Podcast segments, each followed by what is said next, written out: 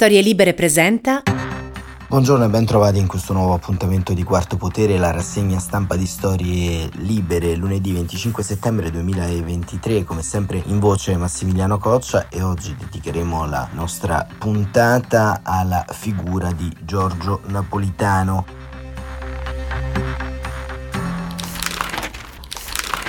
Presidente emerito della Repubblica, scomparso il ventidue settembre del duemilaventitré a novantotto anni, di cui domani si celebreranno i funerali di Stato con rito laico alla Camera dei Deputati.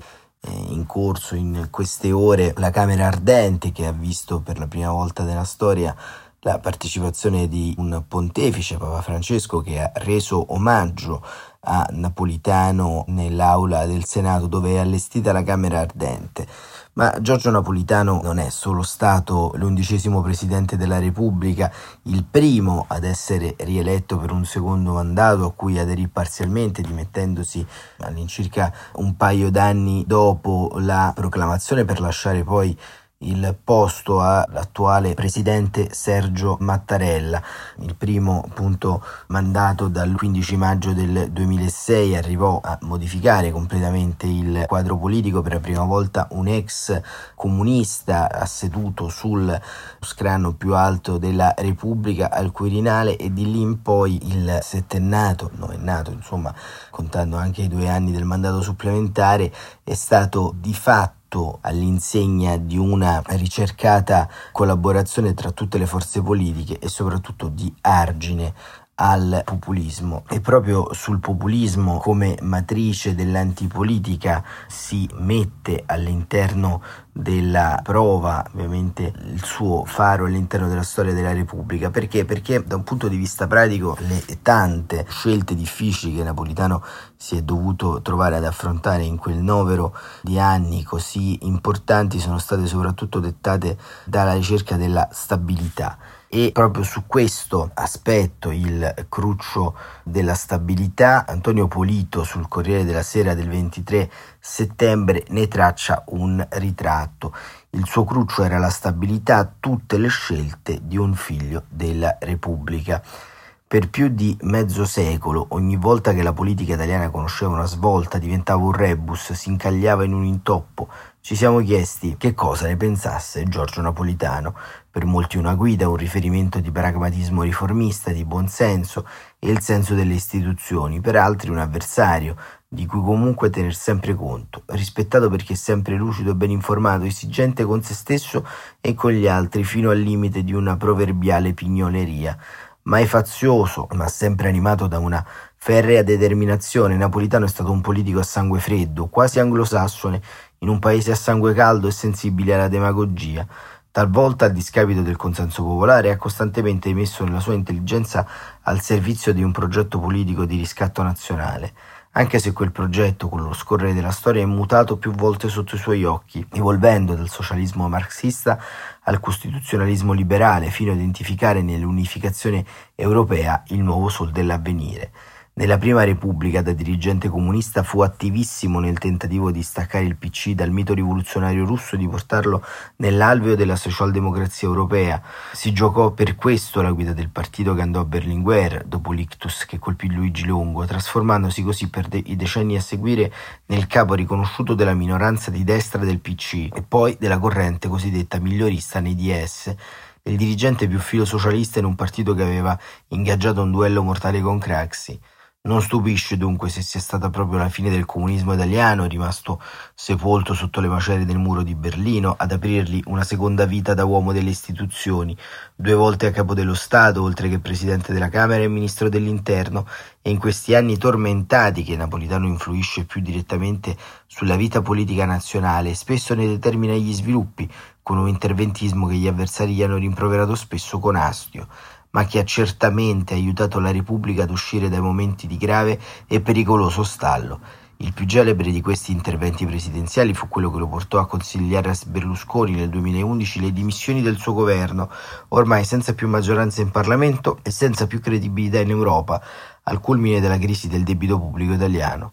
La soluzione del governo Monti, da Napolitano preparata e voluta, porta ancora oggi con sé uno strascico di polemiche, ma senza alcun dubbio salvò da un rischio concreto di bancarotta finanziaria il nostro paese, seppur stremato dal punto di vista fiscale e fiaccato dalla recessione. L'altra occasione in cui Napolitano diede prova del suo stile decisionista nell'interpretare i poteri presidenziali fu la crisi del duemilatredici. L'incapacità del Parlamento di eleggere il suo successore spinse i leader di centrosinistra e centrodestra a chiedergli di accettare il nuovo mandato. Toccò dunque a lui ritrovare il modo di salvare una legislatura che sembrava nata morta perché senza una maggioranza al Senato, segnata com'era dal rebus del tripolarismo introdotto dal successo elettorale dei cinque Stelle, prima con l'incarico a Letta, le grandi intese con Berlusconi e poi con l'ascesa di Renzi. Napolitano riuscì nell'intento di decretare lo Stato fuori da un'altra crisi di sistema, ma ponendo così le basi per le sue dimissioni dal Quirinale e il ritiro dalla vita attiva. L'incapacità del leader e dei partiti da lui sferzati di darsi nuove regole costituzionali in grado di sorreggere un bipolarismo normale basato sulla legittima reciproca rappresentò il più grande insuccesso della sua presidenza e gli lasciò addosso una profonda amarezza, non che negli ultimi anni ci abbia fatto mancare il suo giudizio, spesso tagliente. Il cruccio di Napolitano è sempre stato garantire la politica stabile, a suo giudizio il tallone d'Achille del nostro paese. A chi lo sentiva spesso, magari nel suo consueto giro di telefonate della domenica sera, aveva raccontato come l'ultima impresa di una vita fu la sua introduzione agli scritti politici di Thomas Mann per il volume Moniti all'Europa. Era lì infatti, nella dimensione europea, sulla scia di uomini che ammirava come Spinelli, Giolitti, che Napolitano collocava ormai la sua nuova patria politica, ed è sempre nella prospettiva europea che ha giudicato finché ha potuto i nuovi protagonisti della vita politica nazionale, spesso con sconforto e allarme. Per quanto troppo giovane per essere stato un padre costituente, Napolitano è stato un grande figlio della Repubblica e un suo protagonista assoluto, al di là delle polemiche talvolta sgangherate e volgari. Nel chiacchiericcio dei social la storia glielo riconoscerà. E condividiamo questo giudizio di Antonio Polito intorno all'essenza repubblicana di Giorgio Napolitano e al valore storico che la sua presidenza ha dato e darà al nostro paese. C'è anche un messaggio sulla stampa, sempre del ventitré settembre, di Liliana Segre, legata a doppio filo, un affetto profondo anche per aver incarnato per un periodo assieme il ruolo di senatori a vita, anche se con poche presenze da parte di Napolitano, già afflitto da problemi di salute. E Liliana Segre scrive: il grande italiano difese la memoria. Ci ha oggi lasciato un grande italiano, scrive Liliana Segre il ventitré settembre. Il presidente emerito della Repubblica Giorgio Napolitano ha segnato con la sua presenza e il suo impegno decenni della vita della Repubblica, esponente di quella generazione che giovane nell'immediato dopoguerra costruì un paese nuovo e migliore dalle ceneri del fascismo. Furono anni e decenni difficili, ma l'Italia della Costituzione rinacque e conquistò il posto che le compete nel consesso internazionale. Certo, la vita della Repubblica è stata anche storia di scontri e contrapposizioni, ma sempre da tutte le forze democratiche si seppe mantenere il centro, il punto di vista pubblico e l'interesse generale. Ricordo, scrive Segre, nel duemilasette la partecipazione del presidente Napolitano all'inaugurazione del Memoriale della Shoah presso la stazione centrale di Milano. Ricordo la sua commozione e le sue parole, ma ricordo anche il suo impegno perché la sinistra italiana guadagnasse un rapporto corretto e obiettivo con lo Stato di Israele, superando una lunga stagione di pregiudizi e incomprensioni.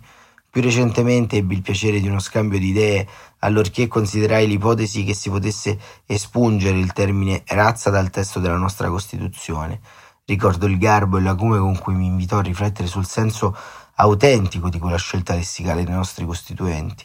Spunti ed argomenti che favorivano una migliore articolazione della mia posizione in merito. Mi unisco, scrive Segre, quindi all'unanime cordoglio per la perdita del grande statista, mi stringo alla moglie Clio e a tutta la sua famiglia. E questo aspetto, sottolineato appunto anche da Liliana Segre, l'amore per la memoria, per la Costituzione, ne hanno reso i suoi tratti salienti all'interno del discorso pubblico europeo. La dimensione di Giorgio Napolitano è una dimensione ovviamente complessa e ampia del suo punto centrale di azione, ma soprattutto il suo pensiero si snoda appunto tra l'unione e l'intersezione con i grandi del passato, ma anche con una prospettiva sempre nuova, e di questo ne fa un centro ideale ed ideologico nuovo per tutta la sinistra italiana, che invece oggi ritorna sostanzialmente nelle zattere dell'appartenenza,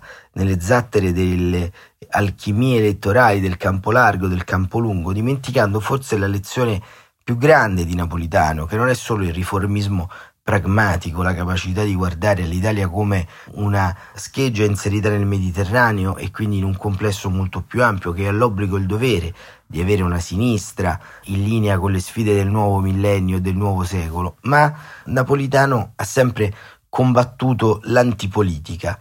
E il Foglio, che il ventitré ha pubblicato un intervento molto lungo, che non possiamo ovviamente leggere tutto, visto che stiamo tra le altre cose anche in chiusura di trasmissione, pubblica il ventitré settembre, sempre all'indomani della scomparsa di Napolitano, il discorso tenuto da Napolitano all'Accademia Nazionale dei Lincei il dieci dicembre del duemilaquattordici, che appunto parla proprio di questo. Un estratto che è stata la prima pagina del Foglio, appunto il ventitré, dice: la più grave delle patologie con cui siamo chiamati come paese civile a fare i conti oggi è quella che penso possiamo chiamare la patologia dell'antipolitica. La critica della politica e dei partiti è infatti degenerata in antipolitica, cioè in patologia eversiva.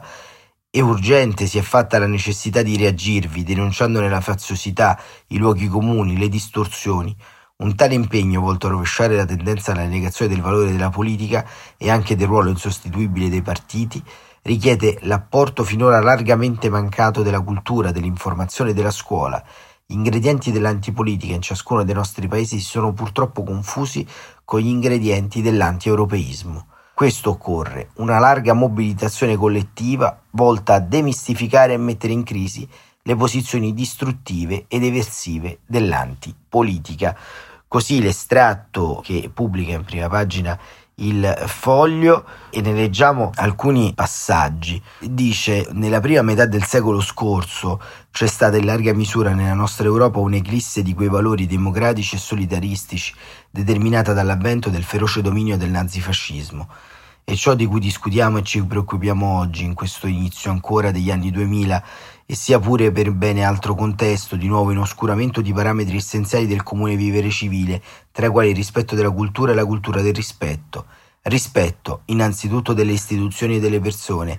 Rischiamo, diceva Napolitano, nella fase attuale, il logoramento e la perdita delle conquiste del periodo del riscatto e di avanzamento conosciuto dall'Europa nella seconda metà del Novecento. Consentitemi qui almeno un breve richiamo alla stagione che vissi e di cui sono rimasto tra i sempre meno numerosi testimoni. La stagione della rinascita in Italia della politica come dimensione morale ideale, dell'essere persona e dell'essere cittadino, la politica sequestrata e stravolta dal fascismo in quanto regime liberticida e autoritario, in quanto monopolio del potere, repressivo di ogni confronto di idee e di posizioni, aveva visto staccarsi da essa con disgusto e disprezzo le nuove generazioni. La politica riapparve come qualcosa di nuovo e pulito attraverso i canali di un apprendistato giovanile antifascista nel piano della guerra e infine attraverso l'esperienza dirompente della resistenza. Quel fenomeno venne analizzato da un giovane intellettuale tra i primissimi caduti della nostra resistenza, Giaime Pintor, e fu lui da identificato come la corsa verso la politica da parte dei migliori, simile a quello che avvenne in Germania quando si esaurì l'ultima generazione romantica. Fenomeni di questo genere si riproducono ogni volta che la politica cessa di essere ordinaria amministrazione e impegna tutte le forze di una società per salvarla da una grave malattia, per rispondere ad un estremo pericolo. E in effetti, continua Napolitano, durò degli anni in Italia, oltre alla liberazione del quarantacinque, quell'afflusso di massa di nuove energie dell'attività politica, quello slancio di partecipazione che si accompagnò innanzitutto al processo costituente, fondativo di un nuovo ordine democratico nel nostro paese, si tradusse in robusta crescita dei partiti politici e in vitale competizione tra essi su basi formative, pragmatiche, serie e degne. E conclude Napolitano questo intervento molto lungo, appunto, sul populismo e sulla crisi dell'antipolitica, dicendo: in questo inaspettato prolungamento del mio mandato istituzionale ho avuto la fortuna di incontrare molti giovani all'inizio della loro esperienza parlamentare e di governo, cui sono giunti spesso senza alcun ben determinato retroterra, A ciascuno di loro ho cercato di ricordare quanto sia importante impegnarsi a fondo e con umiltà nell'attività politica, con spirito di servizio e scrupolo nell'approfondimento di merito delle principali questioni che coinvolgono la nostra comunità. Sono convinto che questa sia la strada migliore per porre i loro talenti al servizio del Parlamento e del Paese, impedendo l'avvitarsi di cieche spirali di contrapposizione faziosa e talora persino violenta, e invece alimentando appunto ragionevoli speranze per il futuro dell'Italia e dell'Europa. Ho concluso, grazie per la pazienza e per l'attenzione. Questo era Giorgio Napolitano il dieci dicembre del duemilaquattordici all'Accademia dei Lincei, e anche noi per oggi abbiamo concluso e vogliamo nel nostro piccolo ringraziare il presidente Giorgio Napolitano per essere stato un servitore fedele della nostra Repubblica, un uomo di libero pensiero e una meta a cui tante e tanti si sono ispirati e continuano a ispirarsi come fonte ideale di una politica diversa e di una politica che, più che a parlare alla pancia dei cittadini, parla alla mente e al cuore, cercando di tracciare un orizzonte lontano ma possibile per una felicità collettiva e per una vita che sia all'insegna dello Stato di diritto e dei diritti sanciti dalla nostra Costituzione. Quarto Potere torna domani mattina, come sempre, alle sette e quarantacinque.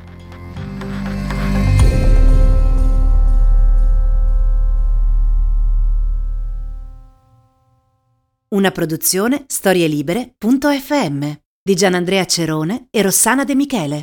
Coordinamento editoriale Guido Guenci.